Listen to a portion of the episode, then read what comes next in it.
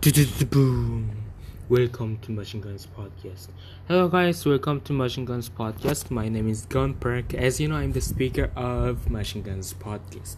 Today, I'm thankful that I can have online class so that I can learn and I can improve myself by learning knowledges or learning about some characters from it. And for today, I want to uh, I want to share about what is the sheep of God. Mm, it was from book of John chapter 10 verses 22 to 20, uh, 42 is uh, then came the festival of dedication at Jerusalem. It was winter, and Jesus was in the temple courts, walking in Solomon's colonnade. The Jews who were gathered around him, saying, "How long will you keep us in suspense? If you are the Messiah, tell us plainly." Jesus answered, "I did tell you, but you did not believe." The works I do in my Father's name testify about me. But you do not believe because you're my you're not my sheep. My sheep listen to my voice. I know them and they follow me. I give them eternal life and they shall never perish. No one will snatch them out of my hand. My Father who has given them to me is greater than all. No one can snatch them out of my Father's hand, and I and the Father are one.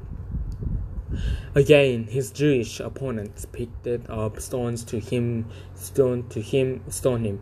But Jesus said to them, "I have shown you many good works from the Father. For which of these do you stone me? We are not stoning you for any good works," they replied, "but for blasphemy." because of you because you a mere man claim to be God. Jesus answered them, Is it not written in your law? I have said you are gods. If you call them gods to whom the words of God came, and scripture cannot be set aside. What about the one whom the Father set apart as he, his very own and sent into the world? Why then do you accuse me of blasphemy? Because I said, I am God's son. Do not believe me unless I do the works of my Father. But if I do them, even though you do not believe me, believe the works that you may know and understand that the Father is in me and I in the Father. Again, they tried to seize him, but he escaped their grasp.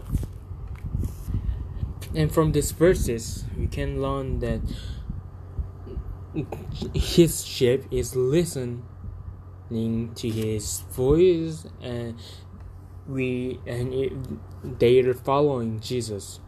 And then Jesus will give them eternal life. And as a Christian we must be the Jesus the sheep of Jesus okay? Yep I think that's what I want to share today and thank you for listening. Then let's see you later and bye